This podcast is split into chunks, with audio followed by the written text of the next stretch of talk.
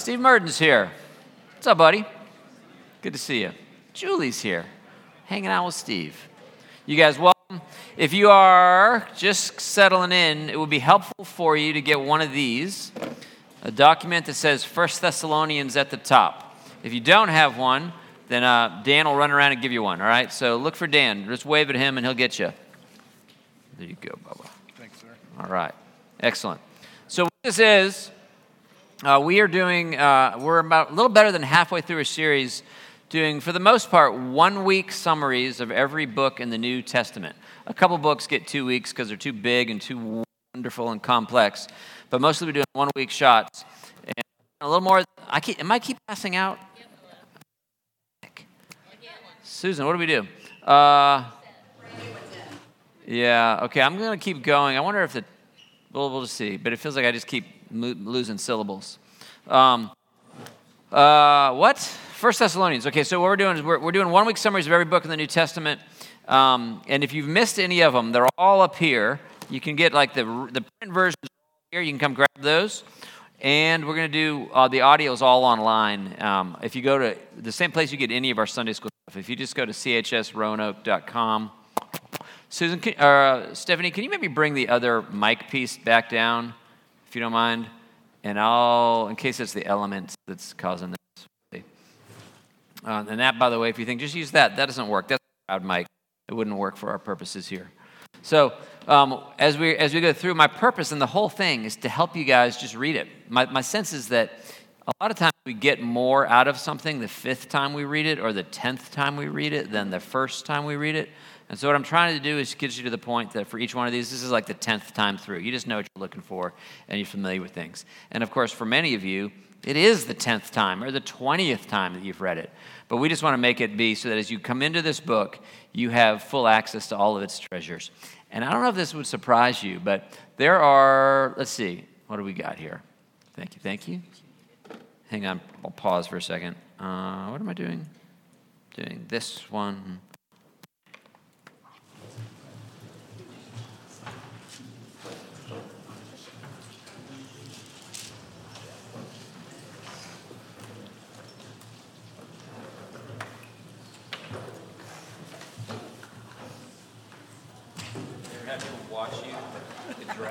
Yeah. Hey, all right, now we'll see if this, now we'll know if this is the element or something else. Okay, so there's about 250 pages in the New Testament, roughly. If you read 10 pages a day, you'd be done in 25 days. If you read, you know, or, or if you read five pages a day, it would take you 50 days, right? If you just do the math on this. And there's enough time between now and January 31st or, or, December 31st for you to read the entire New Testament. You could totally do that. Gina, can you give me a piece of tape? Do you know where the tape is? Yeah. This is such a disorganized mess right now. Or actually, you know what? This one, this will work. This will work. Gina, never mind. This one will be okay. This will probably still have some stick on it. Okay. Um, so there's enough time for you to read the entire New Testament by the end of the year. You could join us if you, if you maybe you've been keeping up and reading each book the week that we talk about it, and you're like already you know better than halfway done. That's great. But if not, you could just bang this thing out, and just before the end of this year, have one more layer of running through the New Testament and just have it in your brain. That's really what we're trying to encourage you to do. Today we're going to be talking about First Thessalonians, and I'd love to hear, as we often do, what do you already know about First Thess? All right, what you got? Okay, so it is a letter to the church in Thessalonica, right? So Thessalonica is a city in Greece. It sounds Greek, doesn't it? That Paul visited. You could read about that in the book of Acts if you want to understand the context in which it was created. Very good. What else do you know about First Thessalonians? You got anything that sticks in your brain? Major passages? John, what you got?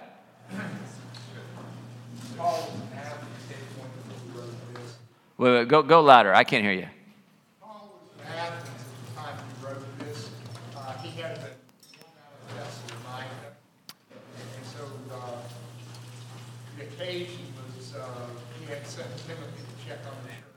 That's right. Yes. Okay, very much. So let's go back. Let's get a little bit of context for it. Go back to Acts. Go to Acts 17. And I, I, th- I think this is interesting. I don't know if it is your habit to see where the books of the New Testament fit into the storyline. You could think of Acts as kind of like the, hang- the, what do you call it? Like the bar. Oh, thank you, Susan. Thank you. Um, Acts is like the, the line that you hang all your hangers on, right? It's the bar in your closet. And then you can hang, you know, First Thessalonians goes here, and Romans goes there, and Galatians goes here, and you kind of see the total timeline. And so if you want to know the origin of this church, you can find that in Acts 17. It says, verse 1, when they passed through Amphipolis, is that how you say that? And Apollonia, they came to Thessalonica, where there was a Jewish synagogue. And as his custom was, Paul went into the synagogue, and on three Sabbath days he reasoned with them from the scriptures. Okay? Now, what ends up happening is literally what happens every single time Paul goes anywhere. What are the two things that happen every time Paul preaches the gospel somewhere in the book of Acts? Someone gets angry. Somebody gets angry, that's right. And then what else? Riots. That's the same thing, right? Somebody gets angry and somebody believes. There's a revival, there's a riot, and there's a revival. It happens right here, right? It says in verse 4 Some of the Jews were persuaded, and they joined Paul and Silas, as did a large number of God fearing Greeks, and not a few prominent women. But the Jews were jealous, so they rounded up some bad characters from the marketplace, formed a mob, and started a riot in the city. And things go on and on and on, right? And then finally, Paul gets basically, he does get run out of town in verse 10. As soon as it was night, the brothers sent Paul and Silas away to Berea, and off they go, right? And so the, the, the Thessalonian church, like most of the churches, was born out of genuine belief and transformed lives in the context of an angry mob. There's a revival and there's a riot everywhere he goes. That's true in, Thessalonica, and it's actually going to be an important theme throughout the letter. So, very good. What else? Anything else, First Thessalonians, that's just like off the top of your head? Hang here with weird, dangly things. Got anything else? I like when they go to Berea and they, the Bereans, um, get in the Word and study about what they're talking about, Yeah. just research it. So the Bereans were not, they were like, not, they're not Thessalonica, they're not the Thessalonians, they're the next town, but they, it gets a little bit chippy in Acts because it says the Bereans were of more noble character than the Thessalonians. The Bereans were the good guys. We, like the Thessalonians were a little iffy, which is funny, what we're about to see. But the Bereans, Luke loves the Bereans because they diligently studied the scriptures to see if what Paul said was true. We want to be Berean. When somebody says something, when I say something, don't believe me. Look it up. Like, do the work. That's what's going on there for sure. Sam, what did you want to say about Thessalonica or Thessalonians? There's like a big passage about the second coming of Christ. To talk as talk about the rapture. Yes. Okay, we're going we're gonna look at that. So, one of the major themes in this letter is the return of Christ. It permeates the, permeates the letter, including a passage that has broadly been understood to teach that Jesus is going to rapture away the church before he comes and before there's a, a, judgment on the world. We'll look at that. I don't think that's true, and that's going to be troubling to some of you, but that's okay. So we'll get there. Here's the thing I think if you read through First Thessalonians, if you sit down and you just read it like a letter, what you're going to find is it is far and away Paul's warmest epistle. Okay? If you made a continuum of all of his letters, you would, you would have a sense that when you're in Galatia, or you're in the letter to the Galatians, when you're in First Corinthians, Paul's a little snippy, okay? Paul's annoyed. He's the Corinthians give him a lot of grief, and so there's a lot of correction, there's a lot of rebuke, there's a lot of like, really? Like, what are you thinking, right? With the Galatians, he's hot. The letter comes out. As soon as the letter opens, there's none of the Paul, an apostle of Christ. He says, I'm astonished that you're so quickly deserting the one who called you by the grace of Christ and are turned to a different gospel, which is no gospel at all. He's really, he's pretty upset in Corinthians. He's pretty upset in Galatians. In 1 Thessalonians, it is love, love, love, love, love. He adores the Thessalonians. And when you read through the letter, it's just absolutely permeated with warmth and kindness. He misses them. They're not costly to him. He just loves and enjoys and misses these people, okay? So, probably the centerpiece of that is where the passage I have here, 2 8. 1 Thess 2 8 is one of my favorite passages in the Bible. It says, We loved, you. just listen to the love sandwich here. We loved you so much that we were delighted to share with you not only the gospel of God, but our lives as well, because you had become so dear to us. We loved you so much, you were so dear to us, that in the middle here, we wanted there to be this intersection of the gospel message and our lives. I want to be with you. I want to, I want to live out the gospel in front of you. I want to articulate the glories of Christ. I want to just do life with you. And the reason these two things come together with such power is because we love you. You are dear to us. It is an incredibly warm letter. And what he's talking about through the letter was this visit. He comes to Thessalonica as he's traveling around doing his missionary journeys, and he meets this group of people, and he just falls in love with them. And as he goes through the letter, you're going to see he's going to kind of recount their history. It's, it's, it's, I don't know if I'd say, I don't know if it's his most personal letter. I feel like Second Corinthians might be Paul's most personal letter, or certainly his most emotional and poetic letter. But First Thessalonians is his most biographical letter. He's talking about, do you remember when we were together? Do you remember when this happened and then we were here and then we had to leave and oh man, it felt like we were dying. We were torn away from you. There's all of this reflection on the time that they spent together the time that they've been apart, how painful their separation has been, and then the glee, he's just rejoicing when he gets a good report about how they're doing. So you, you could not read through First Thessalonians and not see, man, he really likes these guys. It just has a very distinctive tone, right? And what's so sweet about that, I think what's so beautiful about that, is it's not merely a letter from Paul to the Thessalonians, but it's also a letter from God to you. And I think we have every right to ride into that warmth and love and kindness that permeates the letter. Here, here's some examples of it, right? If you look at this, uh, this passage here under Paul adores the Thessalonians, just go to the bottom of that left column. He says, But brothers, when we were torn away from you for a short time, in person, not in thought, out of our intense longing, we made every effort to see you for we wanted to come to you. Certainly, I, Paul, did again and again, but Satan stopped us. And then here's this great line. I think about this line all the time. For what is our hope, our joy, or the crown in which we will glory in the presence of our Lord Jesus Christ when he comes? Is it not you? Indeed, you are our glory and joy. Think of, the, think of that image, right? Someday when Jesus comes back, what Paul wants to, Paul is saying when Jesus comes back and there's this infinite joy to be in his presence, the thing the thing that I'll be so excited to talk to Jesus about, the thing I'm going to say, hey, look at what I did. You know how like when you're a little kid and you, you know, you make some crayon drawing, you know, and then you show it to your parents and you're proud of what you did because this was your art. Paul's saying, you are my art. You are, when Jesus comes, like, what would bring me greater joy than to say, Jesus, come see my friends, the Thessalonians, with whom I've walked and in whom I've whom I've instructed and taught and helped to come to know you. He's like, You are my, you're my favorite. He loves them. He goes on and he describes this idea that they've been separated in 3 1 in the top next column. He says, When we could stand it no longer, what they couldn't stand was their anxiety and their fear, their dread that the Thessalonians may have crashed. Read what's going on here is he's with them, he plants a church, then it's time to leave and go on to the next town to do it. But then he catches news the persecution has gotten really hard in Thessalonica. And he's like, oh, man, we led them to Christ. We grounded them in the faith, and then we took off.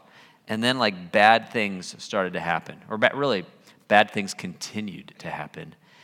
And I don't know if they're going to stay faithful. Like, I really don't know. Like, are they strong enough? Because when persecution comes, people tend to bail.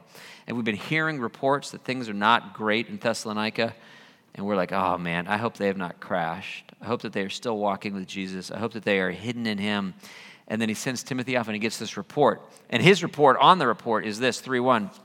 When we could stand it no longer, when we couldn't stand our worry about your well being, we thought it best to be left by ourselves in Athens. He sends Timothy away.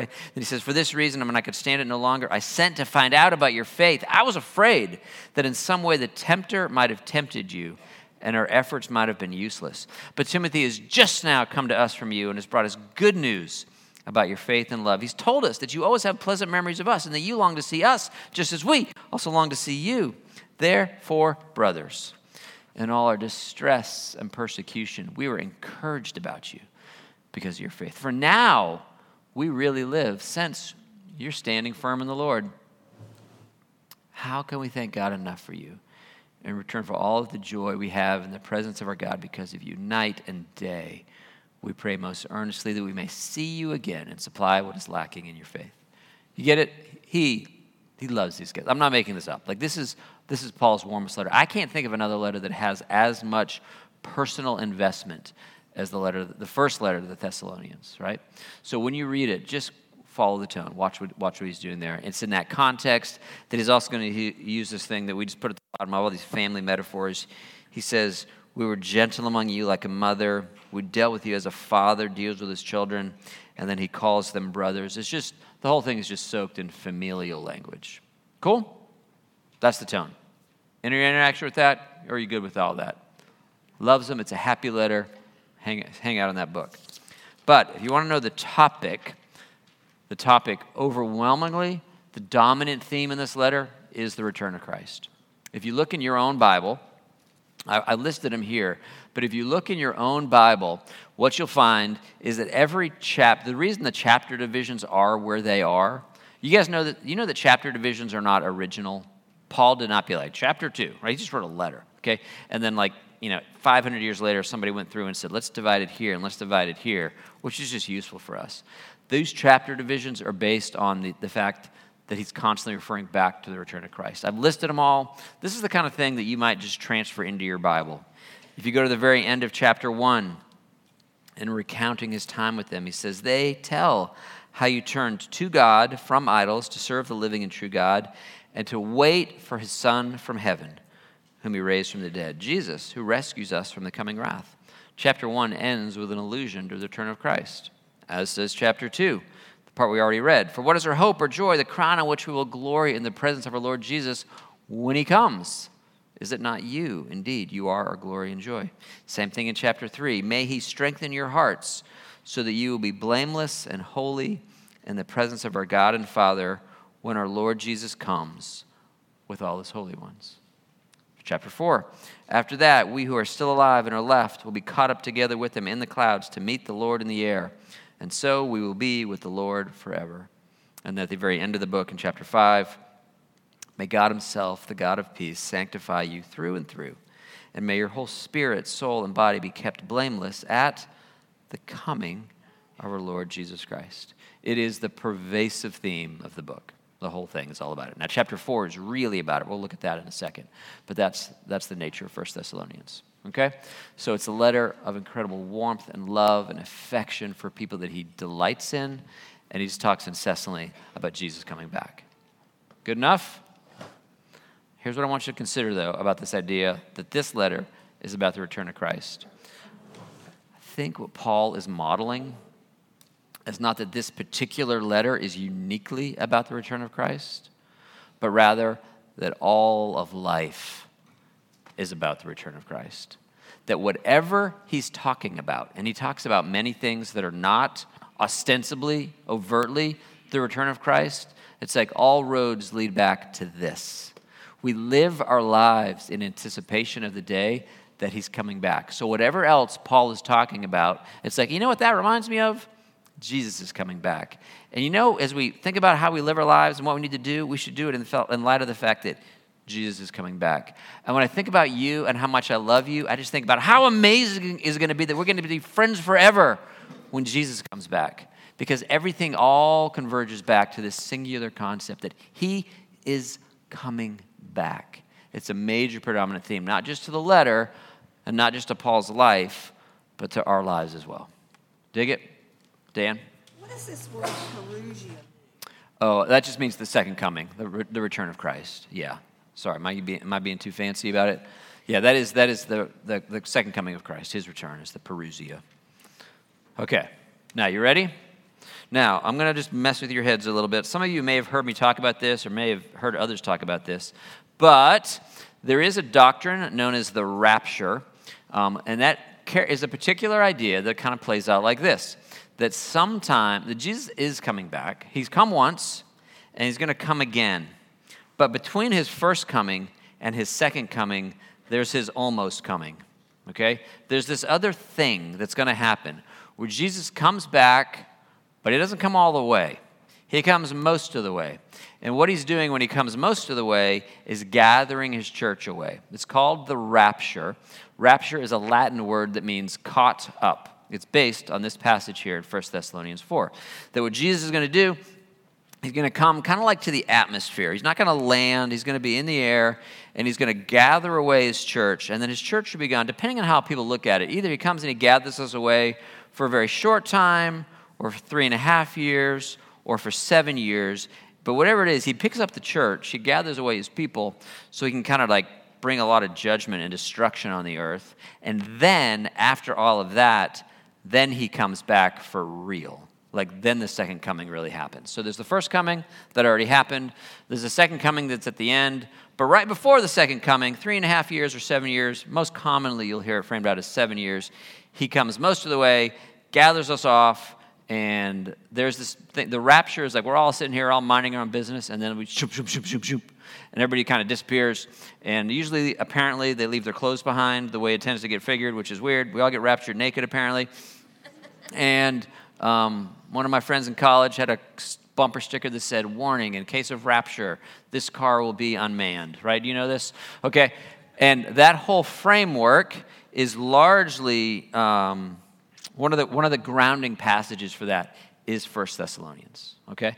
Now, real quick, how many of you have, what I, what I just explained, you're like, yeah, yeah, yeah, yeah, I've heard that. I read Left Behind. I'm familiar with this whole storyline.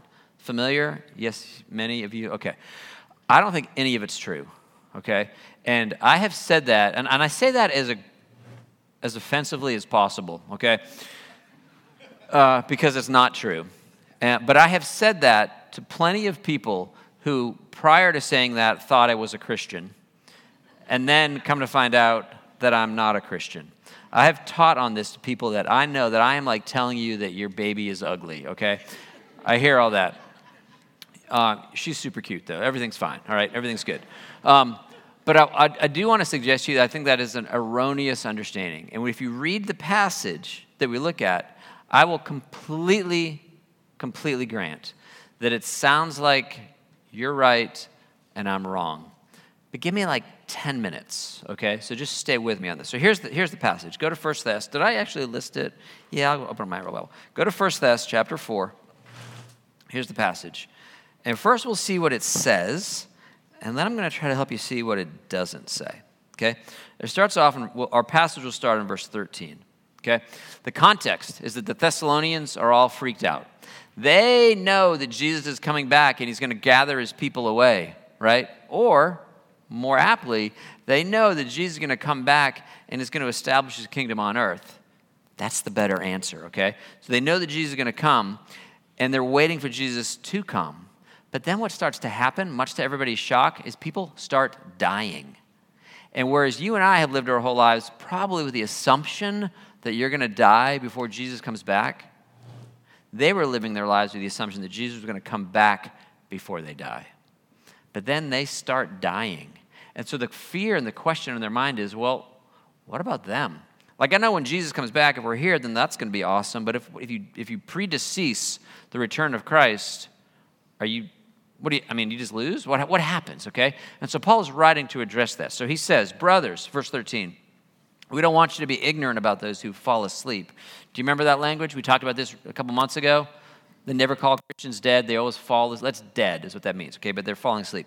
We want you to be ignorant about those who fall asleep or to grieve like the rest of men who have no hope. We believe that Jesus died, rose again, and so we believe that God will bring with Jesus, when he comes, those who have fallen asleep in him according to the Lord's own word, we tell you that we who are still alive, who are left till the coming of Lord, coming of the Lord, will not precede those who have fallen asleep.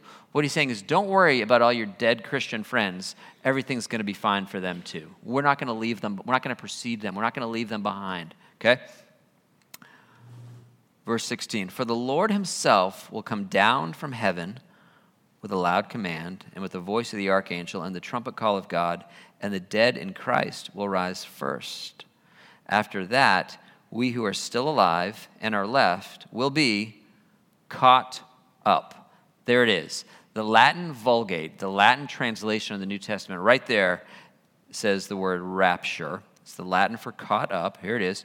After that, we who are still alive and are left will be raptured together with them in the clouds to meet the Lord in the air, and so we will be with the Lord forever. You with me? Okay. That passage right there, if you read that, you're like, what on earth could Tim possibly say to undercut what God's word said? I'm going to go Bible over Tim. And that's a good idea, all right? Always go Bible over Tim.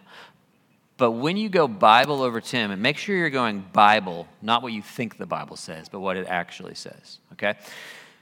The most important thing to notice is not just what it does say, but what it doesn't say. Jesus, what Paul is saying is, okay, so here's us, okay? This is like church, steeple, here's the people, right? Here's the people. And Jesus is going to come. Let me just read it again. The Lord Himself, verse 16, will come down from heaven with a loud command and the voice of the archangel, the trumpet call of God, right? He, he's here in the air. And after that, we who are still alive and are left will be caught up together with them in the clouds to meet the Lord in the air. And then the narrative stops, okay? And at that moment, here's what I want you to recognize. Once the Lord comes and once his people greet him, somebody is going to do a U turn.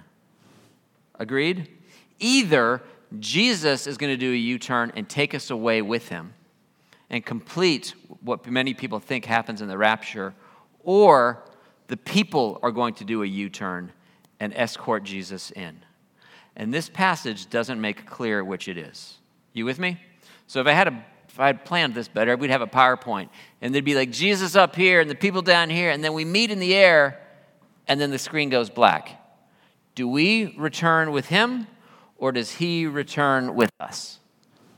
At the very least, what you have to say is that the passage is ambiguous on that point. It doesn't settle, it just, the story ends and everybody's floating in the air. And nobody thinks we're going to spend the rest of the time in the air, okay? Either Jesus takes us away to go someplace else, or we escort him in. At the very least, it's ambiguous.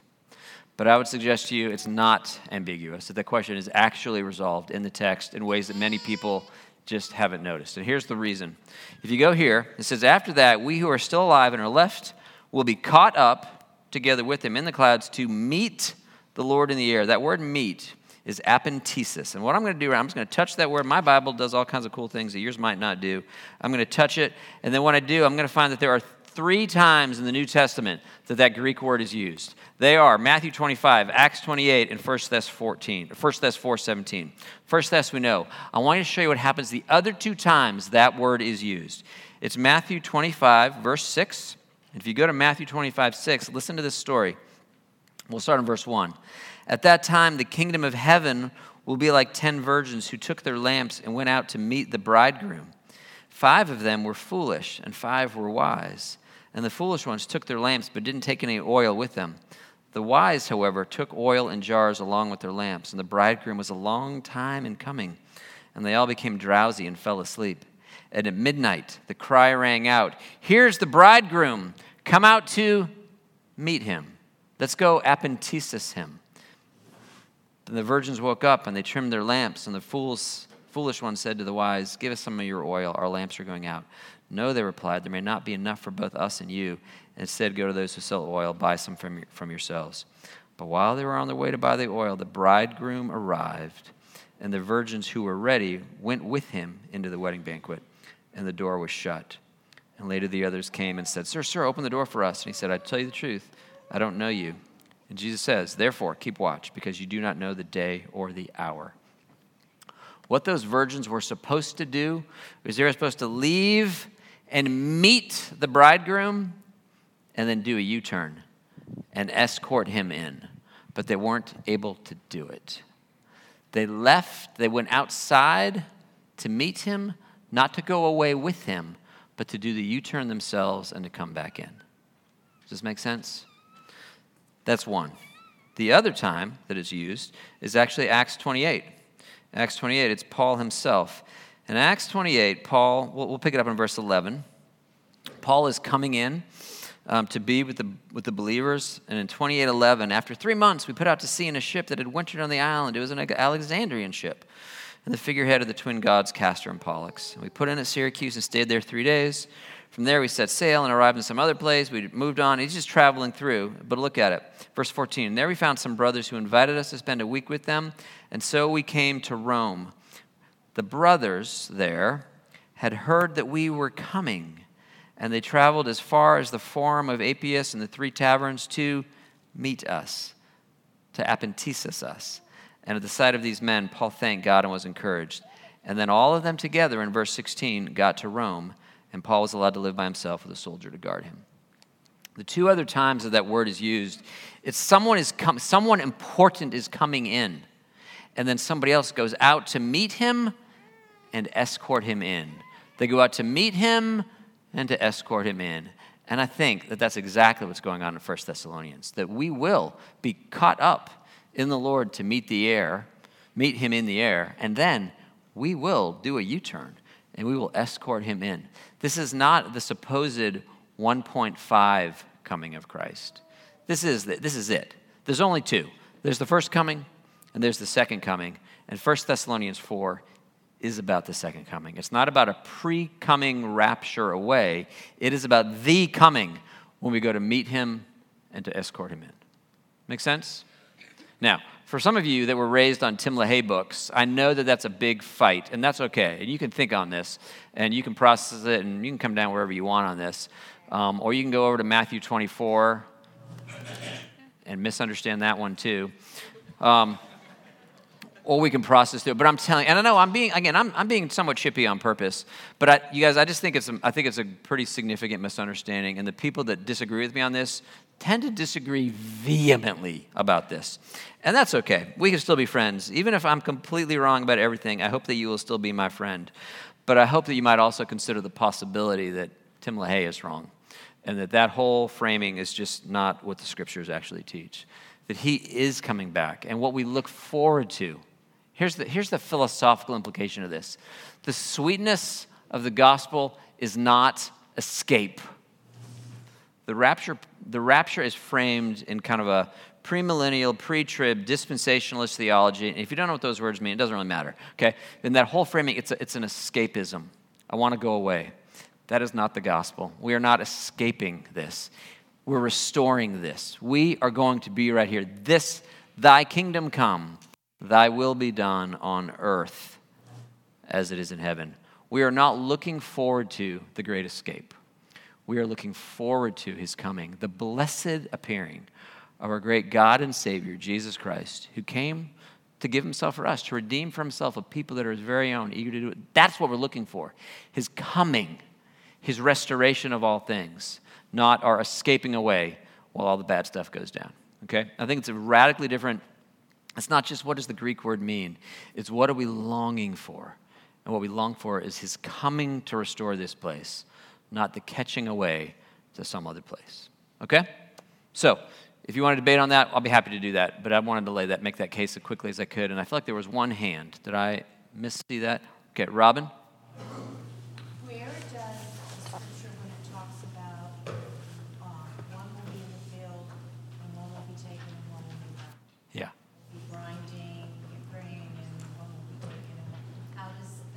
Yep, okay, so that's Matthew 24. So, Matt, so Robin says, What about that passage that says that one is in the field, one is taken, and one is grinding? Okay, that's Matthew 24. We can do that quickly.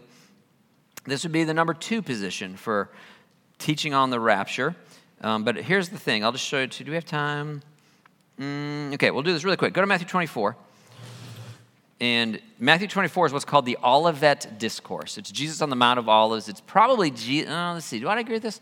It might be, it's certainly the top three, but it's probably the number one teaching from Jesus' lips on his return. This whole Olivet Discourse. And in it, just notice this. Let's see. Go down to verse 36. Matthew 24, 36. No one knows about that day or hour, not even the angels in heaven, nor the Son, but only the Father. Now, hear this, okay? As it was in the days of Noah, so it will be at the coming of the Son of Man. For in the days before the flood, people were eating and drinking, marrying and giving in marriage up to the day Noah entered the ark. And they knew nothing about what would happen to them until the flood came and took them all away. That is how it will be at the coming of the Son of Man. Now, forget everything I said for a second, okay, and just read verse 40 and 41. Two men will be in the field, one will be taken and the other left. Two women will be grinding with a hand mill, one will be taken and the other left overwhelmingly, when that gets taught by people that are, that are advocating for the rapture, they're just saying, so two, you know, these two are, well, they're probably both going to get raptured, okay? So, you know, a non Christian and a non Christian are working in the field, and then which one gets taken, you guys? Okay, so here's the question. You may not have even noticed the ambiguity. When it says one will be taken and the other left, two women are grinding, one is taken and the other left, in popular imagination, to be taken is to be taken in rescue, is to be taken in the rapture. That suddenly somebody's grinding all by themselves because Gary just got sucked away, and there's this idea that, like, to be taken is rescue. Okay? But look at the passage. What he says just prior to the part I told you to forget. Look at verse 38. In the days before the flood, people were eating and drinking, marrying and, be, and giving in marriage up to the day that Noah entered the ark. Okay? So we're talking about Noah's ark. That's great. If you go one verse earlier than that, in verse 37, he says, As it was in the days of Noah, so it will be at the coming of the Son of Man.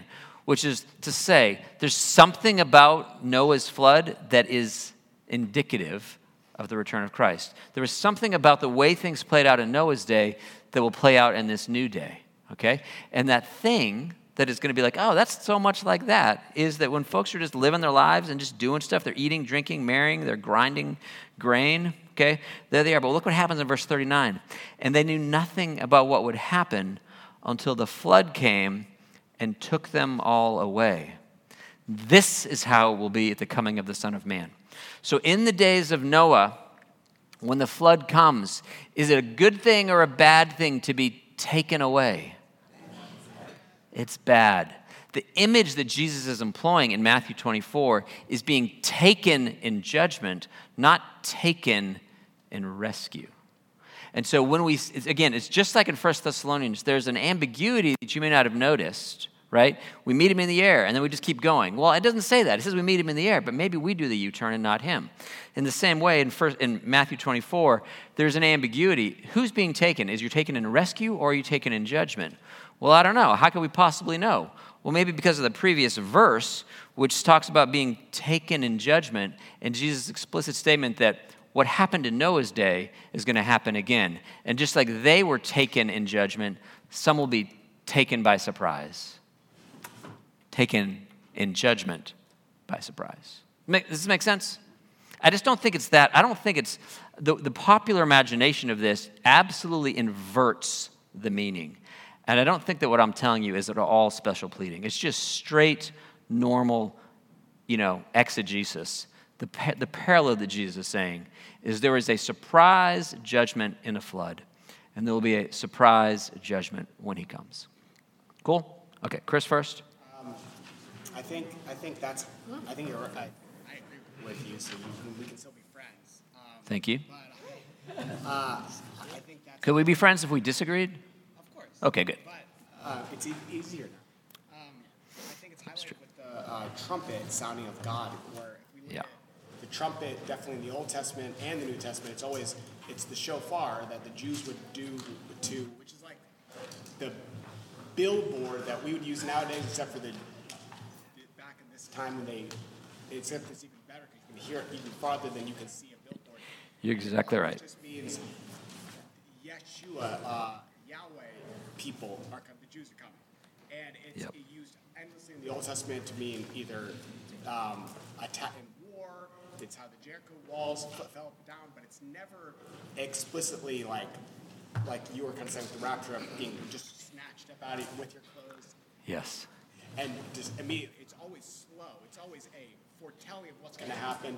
Come, repent, and then, or or else, basically. Yes. Um, and so, in this part, part is talking about the sound of the trumpet of God. So the greater shofar, not just one blown by human lips, but one blown by um, archangels, the Lord, or whatever that would look like. And then I, I think that's pointing to the fact that it's repentance. That Yes. Okay, but I got to stop because there's way too much for people in the back to, to hear. It's just too much for me to recap. Chris, what Chris is pointing out is that in 1 Thessalonians 4, the same thing is happening in Matthew. 1 Corinthians 1 is another place that when Christ returns, there's this trumpet call. There's all these tags of what happens when he comes. And 1 Thessalonians 4 contains all of the tags of 1 Corinthians 15. And again, it's not about the pre coming it's about the coming right so if, if you look at first thess if you, if you go through you look at first thess 4 or you look at 1 corinthians 15 Here's 1 Corinthians 15. I will tell you a mystery. We will not all sleep, but we will all be changed in a flash, in the twinkling of an eye, at the last trumpet. For the trumpet will sound, the dead will be raised imperishable, and we will all be changed. And he's, just, he's using this as a description of, again, the return of Christ. 1 Thessalonians 4 is not about the pre return, it's about the return, when he comes all the way, and we are gathered to escort him in. Okay? Now, we're long on time, so let me just say this really quickly. Um, first of all, if you're like, you are troubling to me, that's no problem. I don't mind troubling you at all. Um, and you want to talk to me about it, let's talk about it. You can email me and we can process through why I'm screwing with your world on this, and that's fine. I'll be happy to do that. But notice this also. First Thessalonians has major application points. I just listed them out so you can know. He loves them with so much warmth. He's very concerned about the return of Christ and all things. But there's certain things he's, going to talk about. Being ready for his return, that's a major theme. Sexual purity, probably one of the most important passages on sexual purity, is also in that same chapter, First Thess 4. Teasing out the logic of that would be worth taking a few minutes. Um, the love for the church, that not only that he loves them, but that they ought to love one another, permeates the letter. And then finally, this will matter a little bit more next week, but diligence. He's going to say in 411, make it your ambition to lead a quiet life, to mind your own business, to work with your hands, just as we told you, so your daily life may win the respect of outsiders and you will not be dependent on anyone. Next week, we're going to look at Second Thessalonians. So if you want to read First Thess and then read Second Thess this week, feel free. Second Thess has three themes. We'll talk about them next week, but they are all rooted in First Thessalonians, which is to say, the things going on in First Thess that Paul writes to correct or to bring encouragement or correction to, lo and behold, he's got to write him another letter because it's still going on, right? Are you familiar with this phenomenon? Has anybody ever put their finger on an issue in your life and then, like a year later, it's like, you know, still the same, right? That's where you're going to see that. So he loves them, he's warm to them, he corrects them, but they need like a they need a little touch-up work in Second Thess. And you know, be of good cheer because so do we, right? So you can read it. Reading them as a set is interesting to see what what what what gets what what is he able to drop but what does he have to continue to visit? They're still tangled up about the return of Christ. They're lazy people. He keeps telling them, like, get a job, let's go. Um, this, so that we'll, we'll, we'll take a look at that when we get to next week. So read them both, be ready to go. That's all we got. Thanks.